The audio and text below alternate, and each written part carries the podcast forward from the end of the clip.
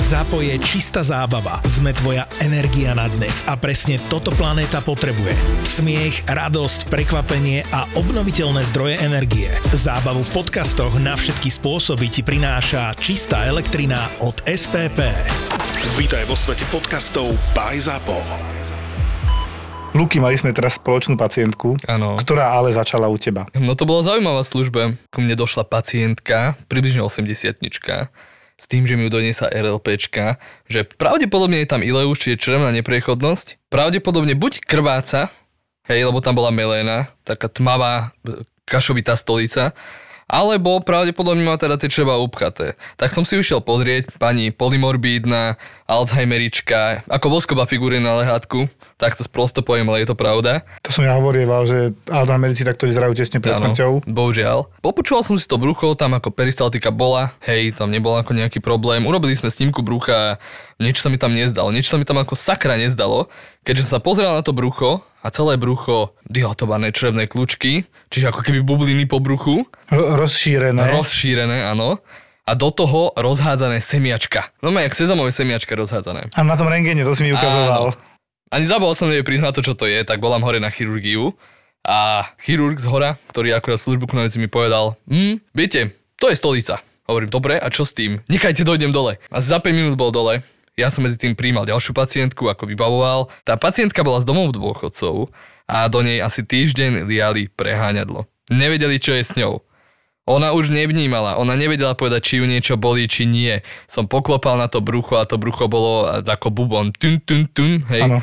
Problém u týchto ľudí, u Alzheimerikov celkovo je ten, že oni strácajú tú schopnosť dostať zo seba stolicu von a je tam tzv. koprostáza, čiže inak povedané zápcha niekde na nejakom úseku toho čreva, nahromadenie.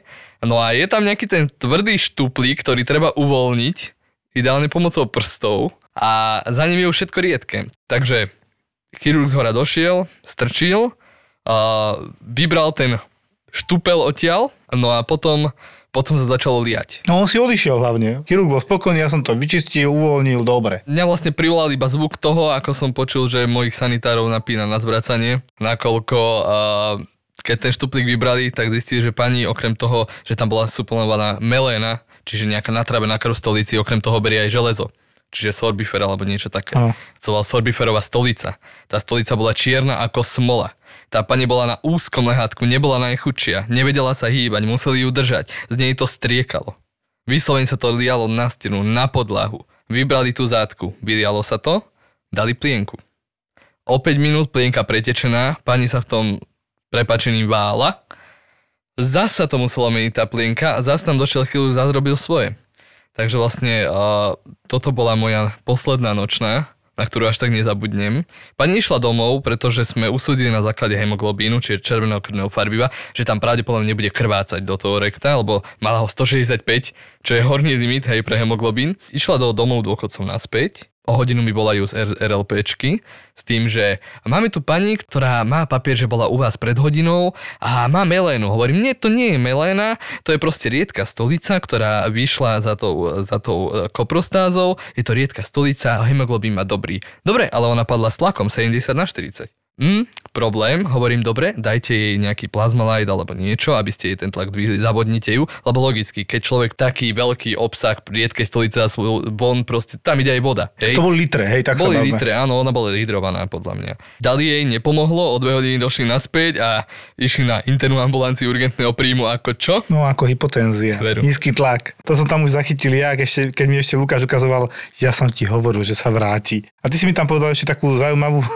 kombináciu slov, pridavné a podstatné meno. Áno, presne tak, to bol vyslovene análny terorizmus. Ja som cítil s tou ženou, bohužiaľ. Ako chuďatko babka, to je jedna vec. Veru. Ale jej to bolo viac menej asi aj jedno, lebo ona v tom konečnom štádiu Alzheimerovej demencie vôbec nevnímala, čo sa okolo nej robí.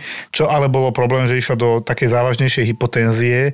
No a potom sme tam tak sa na seba pozreli s doktorkou, že čo budeme špekulovať, ide polnoc, tak ju príjmeme, aj tak nám ju poštu, že nevedia zdvihnúť tlak, treba ju dohydratovať.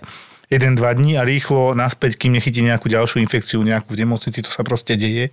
Títo pacienti sú plne ležiaci, naozaj sú voskoví a preto sa aj hovorí, a je to pravda, morbus Alzheimer je smrteľné ochorenie. Mm. bohužiaľ s takýmto koncom, že vyzerajú voskovito, na konci dostanú nejakú infekciu, sú ležiaci, vôbec nevnímajú svoje okolie a v podstate pomalinky, ale jednoznačne umierajú.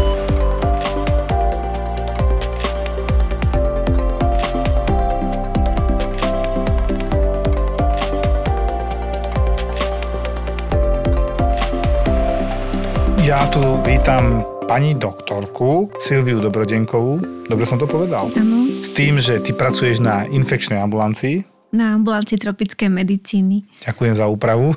Ja som ťa oslovil kvôli tomu, že som dostal tip, že pani doktorka, ktorá sa zaujíma o pacientov s long covidom, post-covidom a podobne. U niektorých doktorov to, že vraj nie je ani poriadne diagnóza, ja si myslím, že je. Nemá to ešte či, svoju číselnú diagnózu, som pozeral. V podstate má to ako sekundárnu diagnózu, ale málo kto ju používa. To je to stav po covide? Mm, a myslím, že áno. A ono vlastne aj tá definícia je taká vágna, čiže ťažko je tam zaradiť, že kto má vlastne post-covid. Čiže málo kto píše pacientom, že má post-covid. Ja to píšem. Super. A ešte tu máme Lukáša, ahoj Luky. Ahojte. Ktorý tiež občas tam napíše, že post-covid, keď to tam má. My sme dneska mali pacienta s, s covidom, nie jedného, zase je vlna, povedzme si otvorene. Veru Luky mal dokonca COVID a brucho, to ani nevieme, ako dopadlo, že? Nie, to som už odchádzal. To si odchádzal. Ale vyzeral dobre ten pacient, takže snáď. Nevyzeralo to tak, tak vážne, mm. hej. No ja som mal pacientku, tak ňou začnem, kde ten COVID sa, ja to prosto poviem, vyžádil.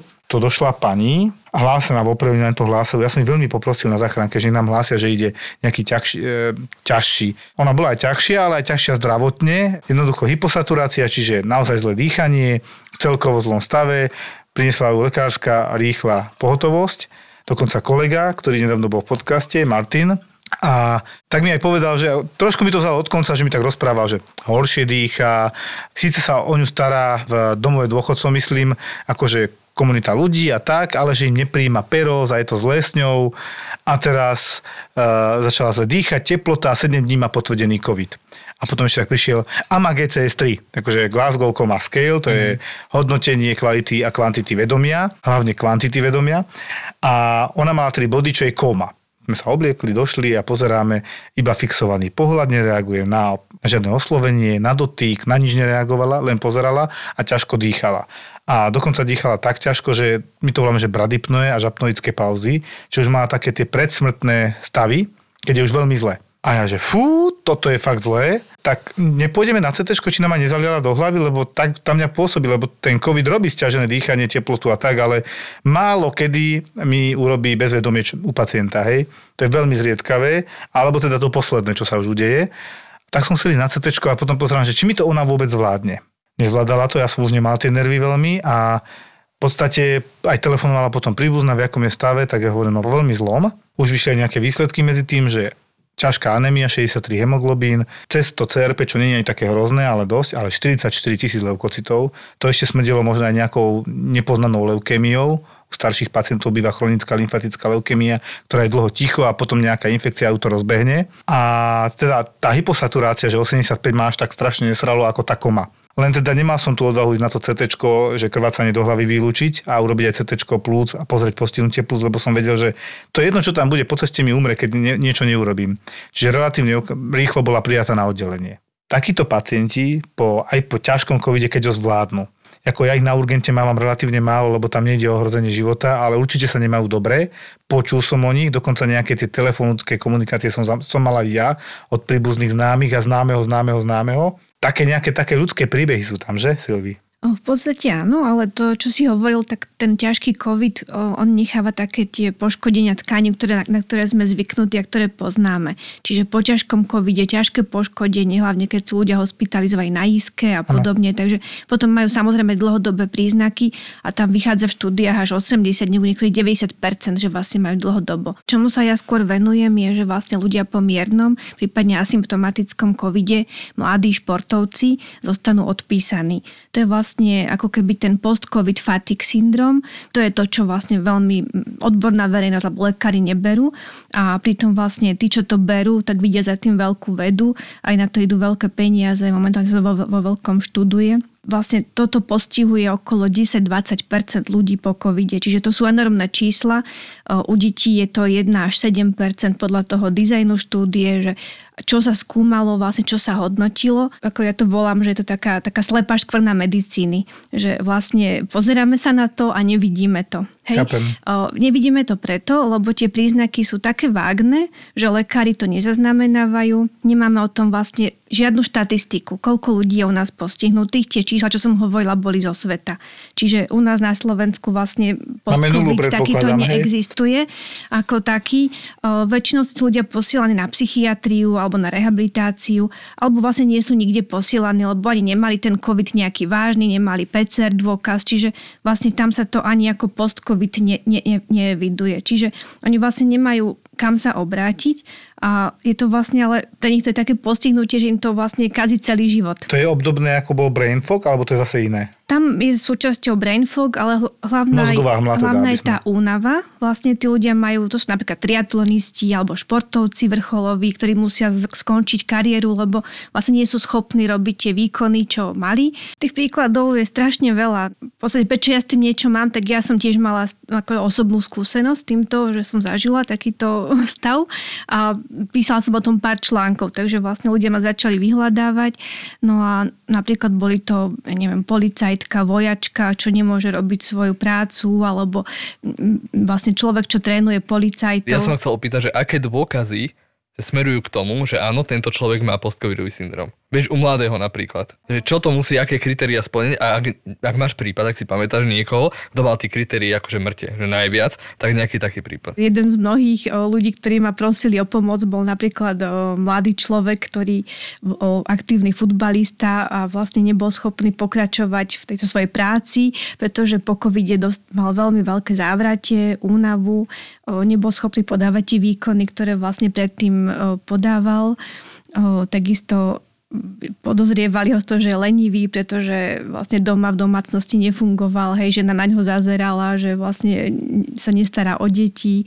O, takisto sme mali vlastne rôznych iných športovcov. To znamená, že celé okolie ho viac menej odsúdilo? A on si nevedel vysvetliť, čo mu je. Áno, takýchto je veľmi veľa ľudí a vlastne často to sú ľudia, ktorí sú ekonomicky aktívni, majú rodiny a zrazu vlastne nemajú príjem, nemajú ako splácať hypotéky, nemajú sa ako starať o tie deti. Ako si nájdú lekára ľudia, ktorí sú zúfalí, všetci ich posielajú vo psychológoch, psychiatroch. Takto, ľudia po covide chodia na rôzne vyšetrenia, hej, lebo majú búšenie srdca, majú tú únavu, hej, tak lekári im veria, ako majú snahu im veriť, robia rôzne vyšetrenia, ale vlastne všetky vyšetrenia vyjdú v poriadku vlastne tým pádom pre nich to končí, lebo si myslia, že naše vyšetrenia sú všemožné, čo si vysvetlíme neskôr, že nie sú. A vlastne povedia, že to je asi psychosomatika, že musíte ísť psychiatrovi, že to vaše búšenie to je anxieta, že dávam úzkosť, dobré lieky, jasne. úzkosť. A vlastne tí ľudia sú zúfali a nevedia ako ďalej. Hej? Nemôžu chodiť do práce, lebo nevládzu. Alebo začnú chodiť a musia sa hneď vrátiť. Ako pokračoval ten futbalista? On bol zúfalý, nevedel si už vlastne pomôcť, nevedel sa vrátiť ako do zamestnania, nevedel ani alternatívnu prácu vlastne robiť. Celé dní vlastne musel ležať a keď mal nejakú aktivitu, aj napríklad zašiel do obchodu alebo niečo, tak vlastne potom musel až do večera oddychovať. Ja mám takéto niečo v poslednej dobe a si myslím, že ja som len lenivý. Čiže ono, to bolo ako keby prvýkrát niečo vynimočné u tohoto chalana. Áno, nikdy také Do, nezažil, taký... proste nebolo taká už bežná únava. To je niečo, čo proste člo, človeka zvalcuje, prevalcuje, že ne, nevládze. A nevie to vysvetliť. Áno. A nemusí to byť ani také prudké. Hej, u niektorých ľudí vlastne je to iba, iba menší ako úbytok vlastne tých výkonov. Rozumiem, nemusí byť takéto masívne, ako tento. Ano. Dobre, ako sa k tebe dostal? No a vlastne tým, že hľadal na internete rôzne možnosti a čo, čo ďalej, tak vlastne našiel náhodou môj článok, ktorý som zavesila v rámci toho, že ja som sa snažila tých ľudí ako keby zachrániť. Ano, no a vlastne on si našiel o, o tom, tam to je, tak sa volá, že návod na prežitie pre pacientov z long COVID, no tak vlastne hneď si vyhľadal moje meno a zavolal na ambulanciu. Čiže našiel Silvia Dobrodenková návod na prežitie po prekonanom COVID. Návod na prežitie pre long COVID. Tak. No a vlastne, či mu viem nejako pomôcť. A on potom príde za tebou do ambulancie aj z Košíc, je mu to jedno? Áno, áno, chodia Tento ľudia, bol z, tento, bol, tento bol z Bratislavy, ale chodia ľudia aj z celého Slovenska v podstate. No a príde za teba, čo potom bolo? Tam to trvá aj hodinu a pol s tými ľuďmi sa rozprávať, pretože človek musí si vypočuť, že čo všetko zažil u iných lekárov, že vlastne ako bol vyšetrovaný a nikto mu neverí jeho ťažkosti už viac, že vlastne ho posielajú na psychiatriu a tie vlastne lieky mu plus minus pomáhajú. Vlastne, že nevie čo, čo so sebou to a vlastne ja sa im snažím vysvetliť, že aký je postup alebo liečba, aká je možná liečba, ale tam nemáme žiadne ako evidence-based medicine liečbu, že, ktorá by bola štandardne. Je to vlastne všetko iba v štádiu výskumov. Ty si mu robila nejaké ďalšie vyšetrenia, ktoré by treba ešte nemal? Konkrétne on má čo za sebou všetko vykonané? RTG, plúcne všetko, rengen, echo srdca, krvné odbery, tam sú všetky štandardné. a všetko je OK. Všetko je OK. áno, Psychiatrické alebo- vyšetrenie, so záverom nejaká úzkosť, depresia, hej? Väčšinou je to úzkosť, depresia, ale to je vlastne jedno z tých hlavných príznakov hej, long covidu, že vlastne tam v rámci toho neurozápalu je aj tá úzkosť, je panik, panické záchvaty, aj depresie. Často tam býva napríklad te- te- tetania u týchto ľudí popisovaná, ako, lebo nevie, nevieme to inak za- zaradiť. Potom, dobre, ty si ho vyšetríš, to trvá hodinku, viac menej to je anamnéza, rozprávanie sa. Áno, je to vlastne rozprávanie a potom ja mu rozprávam, že čo je patogénéza toho ochorenia a čo, aké kroky môže spraviť, aby sa jeho život zlepšil. Neposkytujem žiadnu liečbu, lebo nemáme, aj keď vlastne už v Nemecku alebo v USA začínajú sa vlastne robiť štúdie, o, ale vlastne u nás takú možnosť nemáme Však sú zatiaľ. nejaké kúpele, čo počúvam a tak. Áno, kúpele a psychiatr, to je to, čo vlastne títo pacienti majú k dispozícii, ale kúpele sú vlastne iba pre ľudí, ktorí mali ten ťažký COVID, hej. A teraz iba na moment krátka pauza, pretože pre vás máme zľavu 250 eur. V podcaste Doktor má Filipa vítame Excimer. Pre vás, ktorí sa chcete zbaviť okuliarov, je tu najdlhšie pôsobiace laserové centrum na Slovensku. 29 rokov skúseností a viac ako 95 tisíc operácií očí Excimerovým laserom. S kódom ZAPO250 máte zľavu 250 eur na bezpečnú a rýchlu laserovú operáciu oboch očí s doživotnou zárukou. Objednať sa môžete online na excimer.sk. Vydáte stop zahmleným okuliarom a my dáme práve v tejto chvíli opäť play podcastu Doktor Ma Filipa. Čo je teda tá patogénéza? Čo je gro tej patogenézy? No, takže čo najjednovšie sú výskumy, tak je vlastne to pretrvávanie vírusu dlhodobo. Uh-huh. Aj keď máte už vlastne negatívny výter, tak vlastne v rôznych tkanivách pretrváva. Hej? Ako našlo sa aj pri histológiách, aj pri, pri operáciách z inej príčiny vlastne, že tam ten vírus bol.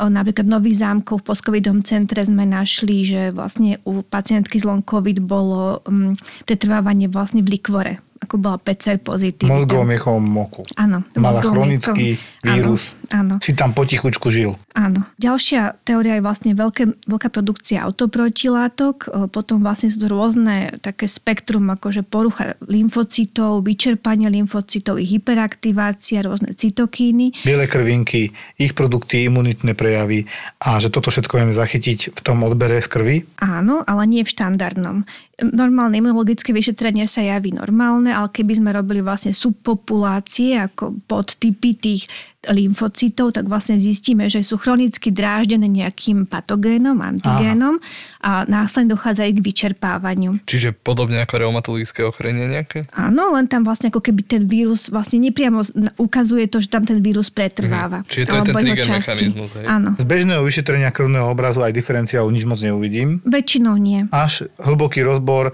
na drobné, keď sú tie podrady bielých krviniek zodpovedných za odpoveď na väčšinu vírusovú, tak tam to vidíte, že konkrétne časti podtypov. Áno, áno. Toto vlastne robila profesorka Akiko Iwasaki v, z Yale University v USA a vlastne tam vyšlo, že tieto imuno, to spektrum vlastne tých imunologických parametrov na 96% sedelo s tým klinickým obrazom, ktorý vlastne ten pacient udával alebo s tými jeho ťažkosťami. Čiže ako keby to korelovalo. Hej? Čiže nie je to žiadna psychika ani nič podobné. No a vlastne ďalšia patogenéza je to, že tento zápal pretrvávajúci nám spúšťa imunotrombózu.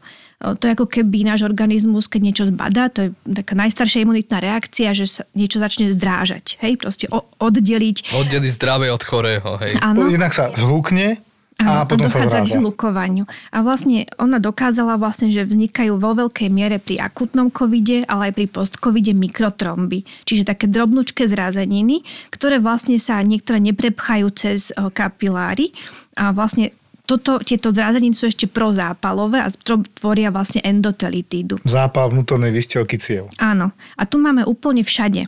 Aj, a najviac sú postihnuté vlastne tie orgány, ktoré rýchlo potrebujú dodať kyslík, čiže srdce alebo nervový systém. Toto vlastne spôsobuje ako keby zlé dokrvenie orgánov a následne hypoxicko-reperfúrzne poškodenie. Rozumiem, že je unavený. Je to únava, ale aj vlastne pri tej reperfúzii vlastne sú tie radikály kyslíka, vlastne hromadenie laktátu, uvoľnenie mastocitov a podobne. Za tým je celá veda, takže je to, nie je Pozerám, to také šarlatánske. Alebo niečo, je to proste naozaj, je to seriózny výskum, akurát človek sa cíti ako trocha schizofrenik, že na jednej strane sleduje tieto výskumy a na druhej strane skúsenosti pacientov, ktorí majú strašný, zažívajú strašný gaslighting napríklad na ambulanciách, hej, že Gaslighting mi vysvetlí, ja som teraz mimo. To je vlastne, že ako dávať tomu človeku závinu, to, že vy ste za tie symptómy si zod, zodpovední Aha, a vám nič není a keď tak je to vaša vina, alebo sa málo hýbete, necvičíte, ste z toho unavení a podobne. Dávate tam aj nejaký fraxiparin alebo nie, má to zmysel, nemá to zmysel, o tomto je veľká debata. Ja to napríklad robím s polovičným úspechom. Nedávno sme hospitalizovali pacientku s emboliou do plúc, s veľkou trombozou končatiny, všetky vyšetrenia negatívne, antifosfolipidový syndrom, genetika, všetko negatívne.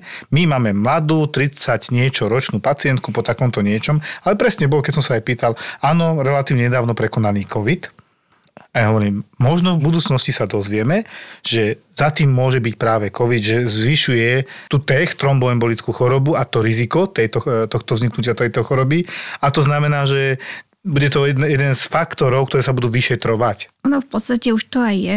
Uh, už bolo viacero takých štúdí a môžeme si vlastne COVID rozdeliť také tri ako keby módy, alebo také, že vlastne prvé je ten akutný, čo poznáme, hej, že akutná infekcia, z toho buď sa vyliečíme alebo zomrieme, potom je tá dlhodobá, dlhodobé ťažkosti, čiže long COVID alebo post COVID a tretie je toto presne, že zvyšovanie all cause mort- mortality a morbidity mm-hmm. na všetky možné ochorenia a vlastne hlavne tieto kardiovaskulárne a neurologické.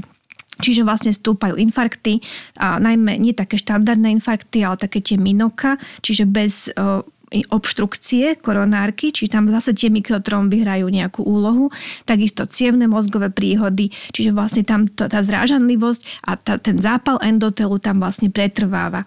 A dokonca stúpajú aj náhle úmrtia, o, vlastne ten človek nemá žiadne ťažkosti, ale tento proces beží vlastne v nejakom jeho orgáne predisponovanom. No a vlastne tomu futbalistovi žiadnu liečbu tým, že neexistuje, tak vlastne som ne, neponúkla, ale sú vlastne možnosti, ako upraviť svoj životný štýl. Tým, že tá patogenéza sú tá hypoxicko-reperfúzne poškodenie. Toto musíme vysvetliť, lebo toto je dosť ťažký pojem, ale veľmi jednoducho tak, že keď Tie, mám tie raz niečo zle ako keby upchávajú tie Tak. malé cievy a vlastne dochádza k nedokrveniu tkaní, najmä keď máme nejakú aktivitu. Môže to byť aj fyzická alebo sa psychická zvýši ten prejav, aktivita. áno. Vtedy potrebujeme vlastne, ten prejav nedokrvenia je vyšší a následne, keď tá aktivita ustane, tak vlastne dochádza k znovu prekrveniu tkaní, čo, nesie, čo nie je len dobré, ale nesie aj, aj rôznu patológiu.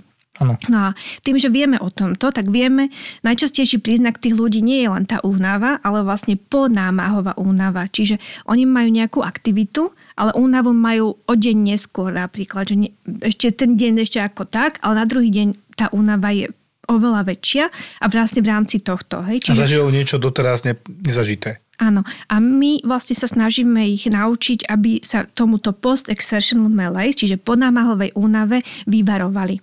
Čiže správať sa, ako keby sme mali nejakú, nejaké množstvo baterky na telefóne a keď vidím, že mám tam 30%, tak nejdem na 100%, ale vždy si nechám aspoň tých 10% rezervu. Proste musím balancovať tú dennú energiu. Rozumiem. No a to potom nebudú nič robiť pomaly, vieš. Áno, a to je vlastne to, že vlastne aj to je, teraz je veľká debata ohľadne toho, že vlastne postcovidových ľudí sa snažíme rozhýbať, rozcvičiť a vlastne im to Veľmi robí zle. a postupne, a dochádza hej? k ich poškodeniu tkaniu a ide o to, že vlastne my môžeme im hovoriť, aby cvičili, ale v rámci toho svojho denného limitu, aby nedochádzalo k ďalšiemu poškodeniu, lebo vlastne to nedokrvenie a reperfúzia spôsobuje ďalšie poškodenie. Čiže keď my pacientov, ktorí udávajú výrazné zhoršenie symptómov a únavy po nejakom cvičení nutíme cvičiť, tak im vlastne škodíme. Rozumiem. To znamená, že musíme ísť na ne oveľa zľahšia. A on sa nemôže zase nehýbať celý deň a preležať ho mesiac, dva, tri, čo je potom liečbou komplexnou, že dobre, príde ten športovec a on potom povie, tak čo mám robiť? No, komplexnou liečbou by bolo v ideálnom svete je podať antivirotikum a vlastne lieky proti zrážaniu krvi, antikoagulancia a antiagregancia. Čiže zbaviť ho úplne toho vírusu? Áno, zbaviť potenciálneho vírusu, riešiť mikrotromby. V Nemecku sa chodí na takú zvanú help aferézu, kde vlastne ako keby to ako dialýza, že vlastne odfiltrujú tieto mikrotromby a tým pádom ten endotel má väčšiu šancu sa uzdraviť. Rozumiem. No a takisto rôzne antioxidanty, hyperbarická komora vyšla Počkej, dobre v štúdiách. Antioxidanty, vitamín C, vitamín D a tak ďalej, áno, a z jednej aj z druhej strany tukové a vo vode rozpustné. A čo je ešte paradoxne, tak vlastne antihistaminika veľmi dobre pomáhajú ľuďom. Protizápalové lieky, jednoducho a protialergické lieky, ako antihistaminika, áno, áno. lebo antihistaminika pomáhajú aj pri zápale, ale zároveň aj pri alergických reakciách, ale podstata je to, že utlmujú prestrenú imunitnú odpoveď na, tie, na, tú, na to reperfúzne poskodenie. Toto tam je celý cieľ. Áno. Čiže keď za tým vidíme túto komplexnú patogenézu, tak vlastne, a keby sme týchto ľudí evidovali, tak by sme vedeli aj robiť nejaké vlastne klinické skúšania a podobne. Ale tým, že my tých ľudí aj neevidujeme, neveríme v tú patogenézu, tak vlastne u nás títo ľudia nemajú kam ísť.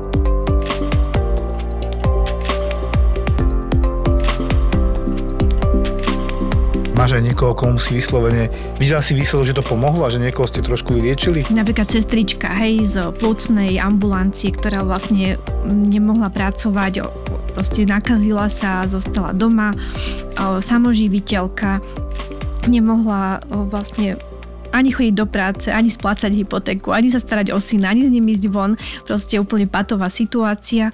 No a mala také panické stavy, závrate, bolesti končatín túto strašnú únavu. No a vlastne aj táto liečba alebo tieto postupy, no a vlastne jej sa pomaličky o, začalo zlepšovať, takisto aj nahovorila hematologov, že by pozreli aj tie mikrotromby na tomto, takže vlastne aj niečo našli. Na čo mali vidieť tie mikrotromby? To by ma zaujímalo. Kde to zistíme? O, mikrotromby, ono vlastne je to viditeľné aj voľným okom, keď sa robí vlastne o, plazma bez o, trombocitov a vyzerá to ako k- také drobné úlomky skla. Ale to človek musí byť veľmi na to, to je musí vedieť, čo má čakať. Ale vlastne tá profesorka Pretorius, ktorá ich objavila, tak vlastne ona to robí tak, že značí farbivom tioflavínom a pozera pod imunofluorescenčným mikroskopom. Či je to laboratórne vyšetrenie, to je hematolog asi predpokladám. Je to hematologické, hej. Je to tak komplikované vyšetrenie, ktoré bežne asi nerobíme. Áno, nie je bežne dostupné. Urobiť? Nevieme ho nikde urobiť, pretože napríklad by sa nedost, nepodarilo zohnať hematológa, ktorý by mal nadšenie, ktorý by to mohol robiť v nemocnici, ktorý by mal čas a ešte by mal aj toto, tento tioflavín a imunofluorescenčný mikroskop. Takže Čiže na Slovensku nedokážem tie mikrotromby? Zatiaľ nie. Čiže môžem ich suponovať podľa tých prejavov? Čiže podľa, podľa prejavov, hej. A tie základné prejavy ľudí sú vlastne tá, hlavná, tá únava, ponámahová vyčerpanosť a ponámahové zhoršenie symptómov. Hej, že vlastne aj rôzne iné symptómy, aj teplota napríklad stupne a potom je to veľké spektrum iných príznakov. A ešte som zabudla povedať, títo ča- ľudia často majú dysautonómiu. To znamená, tí pacienti odpadávajú, keď sa postavia, alebo im klesne prudko tlak. A predtým to nemali podľa mňa hlavne. Toto je rozdiel. Áno, áno. A keď dlho stoja, napríklad tiež im začne byť vtedy zle, že neodpadávajú Preto hneď. máme toľko kolapsov v poslednej dobe a všetci nám odpadávajú. Veru tak? A tam je vlastne liečba tiež podobná ako v iných príčinách, že vlastne kompresívne pančuchy, minerálky s vysokým obsahom solí, fludrokortiz kortizón sa dáva ako vlastne taký minerál. To je minerál kortikoid, áno. No a vlastne o, to je ako symptomatická liečba. Ale tento, táto posturálna tachykardia a posturálna hypotenzia sú častým prejavom Posturálna postojová, dobre to prekladám. Áno, postojová. Keď stojíš jednoducho, keď no. Postaví, no. Potom máme teraz aj zvýšený počet tetánií, zatím môže byť celý čas prekonaný COVID. A táto tetánia, to je moja neobľúbená diagnóza, pretože ľudia po covide často udávajú brnenie, trpnutie končatín. Často sa to ako na túto tetániu dáva, ale vlastne často je to ponámahové a podľa mňa tam súvisí tá tiež akože poškodenie z toho prekrvenia malých Ja som nervov. si myslel, že long COVID veľmi nemám na ambulancii, ale teraz keď ťa počúvam, možno ho mám oveľa častejšie, ako si myslím. Treba zaznamenávať. teraz iba to mám hlave, že áno, však dneska som tam mal tiež pani, ktorá bola privezená ako palpitácie, to je, že bušenie srdca. Mladá, zdravá žena, bývala sestrička dokonca, dokonca z mojej starej nemocnice, teraz už robila ale telefonistku, lebo že už nič nevládala a teda mala to búšenie a on sa aj ospravedlňovala, že sanitkou prišla, že ona sa aj hámbi, lebo však vlastne nič jej nedokázali, nezistila, že už dlhšie má tieto problémy. A teraz keď ťa počúvam, tak tam už vidím, že ona má chuť asi long covid.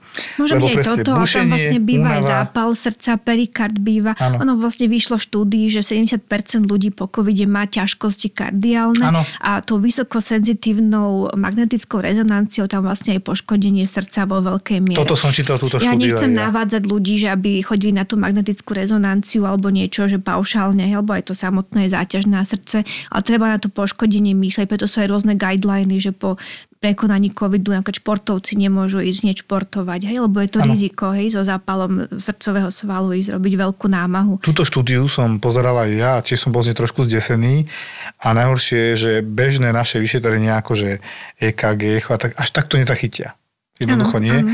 Ale možno sa teraz mnoho ľudí nájde, že aha, ja som vtedy, pre... a odtedy sa to, tam je to viac menej anamnesticky, prekonal som COVID a potom som začal mať tieto problémy, dať to do súvisu. Samozrejme to nie je na 100%, ale veľmi to pomôže. Ale povedz mi, máš niekoho vyliečeného, ktoré, ktoré by ti povedal, že toto, toto mi pomohlo? Také niečo máme? Áno, v Čiech máme takého komentátora rugby, neviem. No, Môže byť, neviem. jasné. Tak vlastne taký veľmi taký stávaný chlap, svalnatý. Hora mesa, hej? Áno. A vlastne on, on mal také závrate, že hovoril, že sa, sa cíti ako keby stojí opitý na hojdacej sa loďke. Áno. Takisto mal aj tie únavy, nebol schopný pracovať, rozišiel sa s partnerkou po tejto liečbe ako tými antihistaminikami a tými doplnkami rôznymi. Vlastne po pol roku už sa cítil oveľa lepšie. Že... A takýchto prípadov máme dosť veľa v skupine.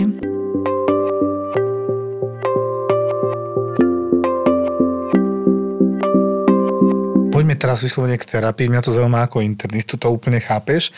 Čiže áno, antihistaminika sme si povedali. Potom riediť krv nejakým spôsobom. Často vidím aspirín, anopirín a tak ďalej. Má zmysel, či nemá? Určite má. Dobre, antitrombotika, čiže teraz ideme odlepovať do štičky, alebo antikoagulácia proti zrážaniu. Ideálne je spraviť trojkombináciu, a to sa nedá len tak. To vlastne Jasné, to sa robí za, za sledovania tromboelastografie v rámci týchto, pok- lebo hrozí krvácanie a vlastne nežadúce účinky. Takže No asi nie plnú antikoagulačnú dávku, to znamená píchať včeličky teraz 3 mesiace plnú dávku podľa váhy. po, po mesiaci vlastne vyšlo, že keď vlastne bolo napríklad kombinácia, neviem, či môžem tak odborne, anopirín, dipiridamol a vlastne fraxiparín, Áno. tak vlastne tým ľuďom sa polepšilo. Hej, akože, A to sú sa- štúdie. Áno, áno.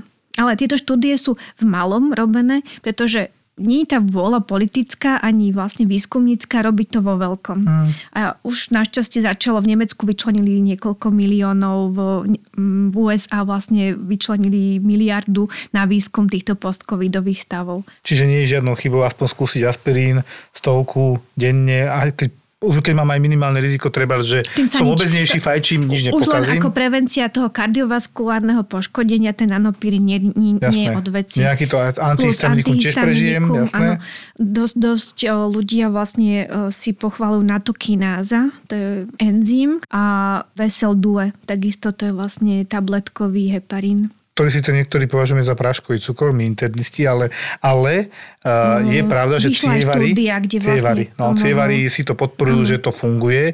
Uh, Ja hovorím, že práškový cukor preto, lebo je to dosť starý liek relatívne, ale bolo obdobie, keď sa veľmi často dával a teraz je v kombinácii väčšinou anoprín selduje. A ďalšie je vlastne tie antivirotika. Hej? Že vlastne teraz je najnovšia štúdia vyšla, že keď pri akutnom covide človek dostal Paxlovid, tak šanca na long covid sa znížila o 25%.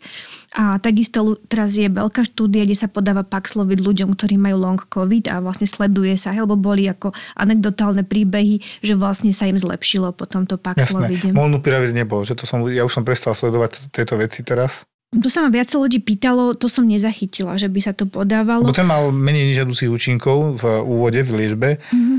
ale no, je fakt, že ja som písal prácu o covide a aspoň tá teória podľa mňa mala určite kvalitu, ale nebola tak ohodnotená. Podstatné pre mňa je, že ak som si to študoval a tak ďalej, mi tam vyšlo presne, že 5 až 10 pacientov malo dlhodobo PCR pozitívne, to bolo presne toto. Mm-hmm. Už teraz je to trošku problém, ten Omikron už nemá takú pozornosť, ako mali tie ťažké stavy na začiatku a tým pádom podľa mňa to tak neodchytávame. To je dosť podľa mňa problém. Každý ti spomína stále chrípku a chrípka už pomaly není covidu vytláča neskutočným spôsobom a asi aj vytlačí podľa mňa. Možno, že chrípka nám aj zahynie, bodaj by, to by mi nevadilo, ale nemuseli nahradiť covid. A to sa chcem ťa spýtať, že dobre, a tá liečba, povedzme tými liekmi na riedenie krvi, antihistaminika, plus teda samozrejme tá psychoterapia a všetko ostatné. Dáme nádej tým ľuďom, že koľko to môže to trvať. Ono to zlepšenie stavu príde za nejaké 2-3 mesiace, ale dôležité je vlastne to, to šetrenie tej energie, tá, tá vlastne vyhýbanie sa námahe, proste oddychovať. Ako náhle ide na človeka, vidí, že pre, prehnal to. Alebo pri tomto covide je to o, typické, že tam tie príznaky fluktujú. Že jeden deň sa cítite dobre, a druhý deň úplne od veci. A za ten deň, čo sa cítite dobre, chcete stihnúť, čo ste zabudli alebo nestihli a, a toto a aspoň umyť okna alebo aspoň deťom toto porobiť a potom človeka to odpíše na týždeň. Umiem. Čiže tomuto sa treba vyhýbať. Hej? Ako dá sa to pomalými krokmi, ale môjim želaním je to, aby sme vlastne robili tieto štúdie na Slovensku. Dám ti ešte takú výzvu, vidím, či mi ju splníš. Starší človek, ktorý bol relatívne v dobrom stave, 70-ročná pani, mal si takého pacienta, že by toto ano. riešil? Prišla staršia pani, ktorá vlastne bola aj, mala aj mm, onkologické ochorenie predtým, ale vlastne dobre ho zvládla a prišla, že od covidu vlastne je veľmi slabá, nevládze to, čo predtým vládala. Čiže netýka sa to len starých ľudí, ale vlastne aj vo vyššom veku a každý ju vlastne posiela, však to vo vašom veku je normálne. A, toto, ona toto. cíti, že to nie je v jej veku normálne, proste, že ona sa zmenila tým ochorením. A takisto psychiatri mm, vlastne popisujú, že dochádza aj k schokovitému zhoršeniu demencií napríklad, hej, že vlastne sa im zhoršia, že mali ľahkú demenciu a po covide sa veľmi výrazne zhoršili. Takže tam, tam tá patogénéza proste je, či, už, či u mladých, či u starých, vlastne zhoršuje ten stav a zvyšuje riziko všetkých tých ochorení. Ako si spomínal, že teraz vlastne COVID už neberieme, že je nejaká vážna choroba. Hej, infektológovia sú radi, že sa ľudia nedusia toľko, že proste to je taká chrípka. Lenže my nevidíme alebo nechceme vidieť to, čo následuje potom. Hej, tie vlastne nárast tých vlastne kardiovaskulárnych ochorení a podobne. Pamätá si napríklad na svojho najmladšieho pacienta, ktorý prišiel s long covidom? Taký, čo v tej prvej vlne, tak to bol taký študent telovýchovy, a ten bol úplne zúfalý, že strašne kašle a nevie, nevie vlastne študovať, hej, lebo oni vlastne počas štúdia musia splňať nejaké aktivity, no teraz mali akože diálkovo, kým bola tá karanténa, ale už keď sa vrátil, tak nevedel proste pokračovať štúdium, musel prerušiť to štúdium, takže to bol z takých mladších. No ale často ma vlastne oslovujú aj rodičia malých detí, že majú vlastne problém s long covidom a takisto to riešim aj vlastne s Európskou spoločnosťou pediatrických infektológov. Toto vlastne, že ako u detí to diagnostikovať, hej, že dospelý povie, že ja som taký unavený alebo niečo, ale dieťa toto nepovie. Hej, to, ako na tom to iba vidno, že malo predtým rádo krúžky, chodilo, bolo aktívne a teraz nie je schopné. Hej? My to hodnotíme, že lenivé, alebo sa stiažuje, furt nohy ho bolia, ale vlastne to, to je tiež vlastne od covidu. A stáva sa napríklad, že aj pediatér vás nejako osloví? Ambulanciu alebo niečo? Pediatr ma neosloví. Mali sme stretnutie po vlastne po, po 20 rokoch vlastne štúdia medicíny. Som sa tešila, že ako sa tam porozprávam vlastne detským reumatológom a podobne.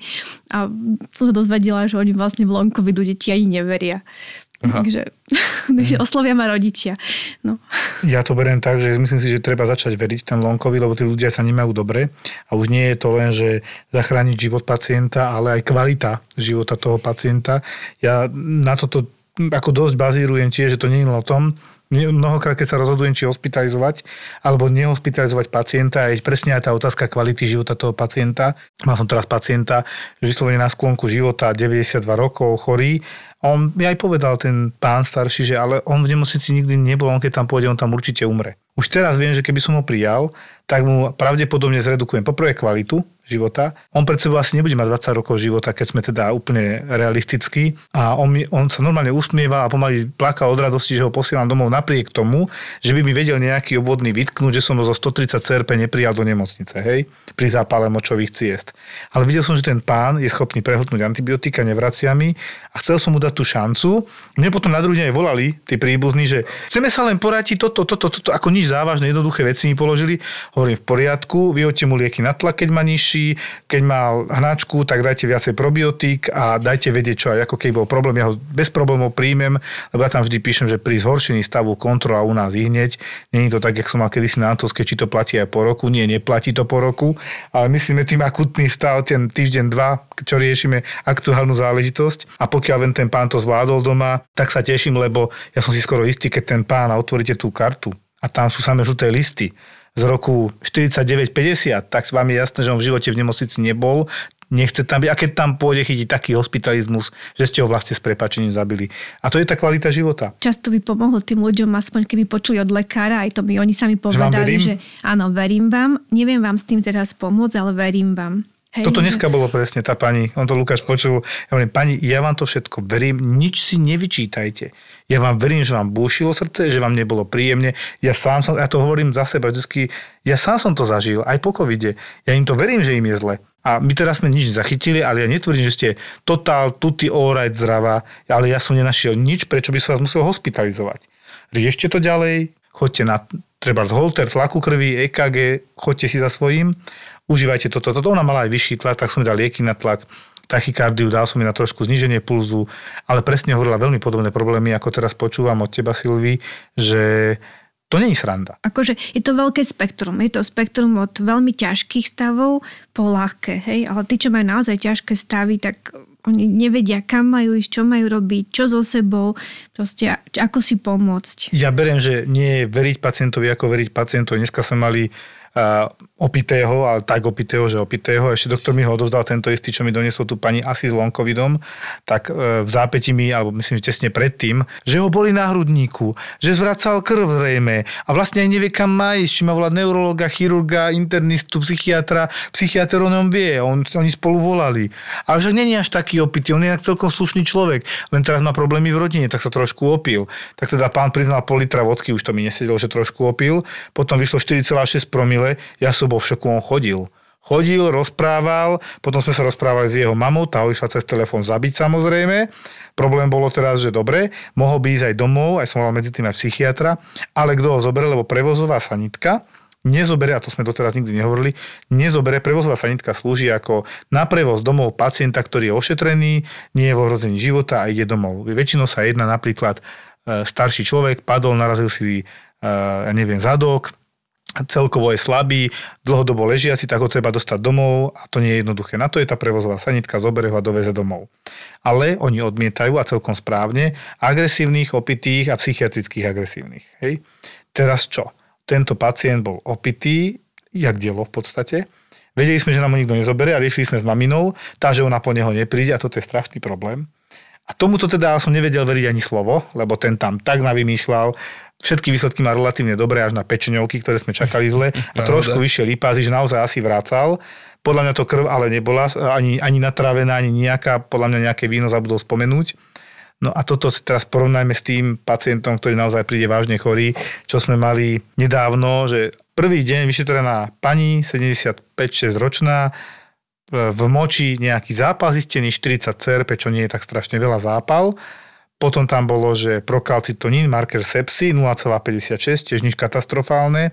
Vyšetrená antibiotika domov. Bola tam jediná jediná veta, čo som kolegom vytkol, že na začiatku píšete, že nepríjma per os a na záver píšete antibiotika per os, to znamená, že ich bude prehltať.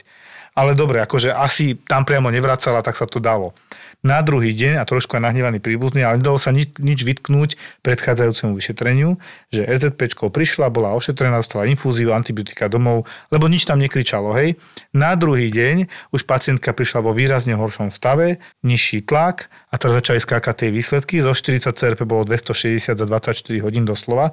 To bolo myslím, že 10-11, akože o 10, o 10. deň predtým, o 11. na druhý deň Procalcitonín z 0,56 bol viac ako 75 nemerateľne vysoký, čiže už sepsa jak hovado. Tam sme už bez debaty, tak som aj primárovi volal, že toto je na isku.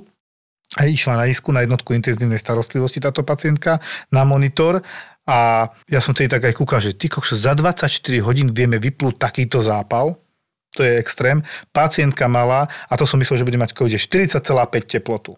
A to dostala paralén, potom dostala chladenú infúziu veľkú, Novalgin, kopec liekov na tú teplotu a v závažnom stave, teda relatívne závažnom, bola prijatá, lebo tie výsledky boli hrozné. Pacientka našťastie až tak strašne zle nevyzerala. 90 na 60 bolo také všelijaké, tlak. Ako tak komunikovala, nevracala pred nami, len teda zápal močových ciest, tam boli ak brnou žurosepsa v podstate. S takýmto pacientom sa tam trápiš a potom tam máš takého ožrana, ktorý teda má iný extrém 4,6 promile, ale chodí. Toto som vždy fascinoval. On chodil až príliš, Joško. Áno, tam pobehoval. Áno, ja som zadušil na operačke hlavu, ako mladú kočku, ktorá spadla z konia a potom ju následne ten kone kopol do tej hlavy. Ježiš. Nič vážne, hej, tržná rana. Šijem tam hlavu. On dojde za mnou, tvári sa ako doktor, stojí vedľa mňa. Hm, čo to robíš? Čo to robíš? Áno, čo to robíš? Dobre, že mi nástroj nechytil. To je to, čo nikto nechápe, že títo ožraní nám tam pobehujú a robia si čo chcú, ty ho usadíš a za 5 sekúnd je pri tebe.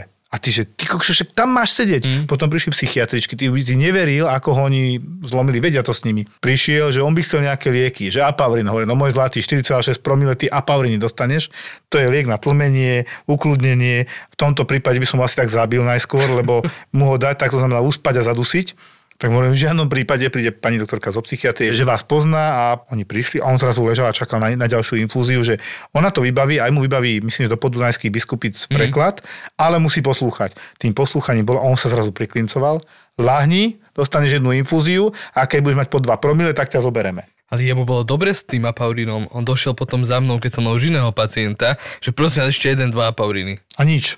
Nič. Bo chodil, hej, toto. Chodil. Ja by som už bol pod zemou, keby som mal v sebe apaurin, čiže liek na tlmenie a 4,6 promile, už by som tu nebol. Je neuveriteľne, koľko títo naši alkoholici znesú. Takí tí praví alkoholici, mm. hej. No bola zabava s tým pánom, lebo on bol asi všade, keď bol aj u Lukyho, to som ja nevedel. Ten nám pobehoval po celom urgentnom príjme.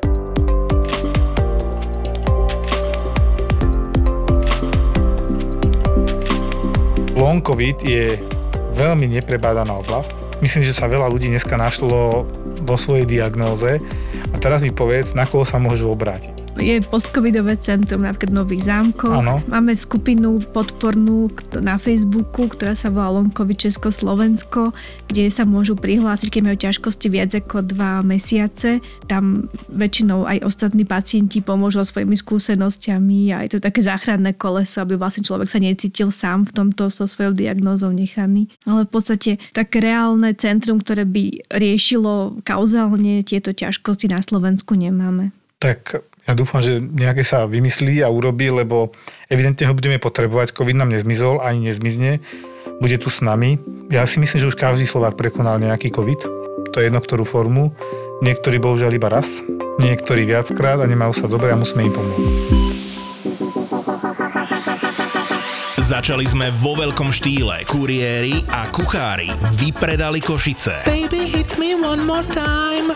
A jesenná Zapotúr pokračuje. Je tu ďalšia double liveka zo série Zapo naživo. Tento raz to bude futbalový vár, čiže Julo a Muťo naživo a po nich Boris a Brambor. Tešiť sa môžete na špeciálnych hostí a viac ako dve hodiny zábavy. V nedelu 11.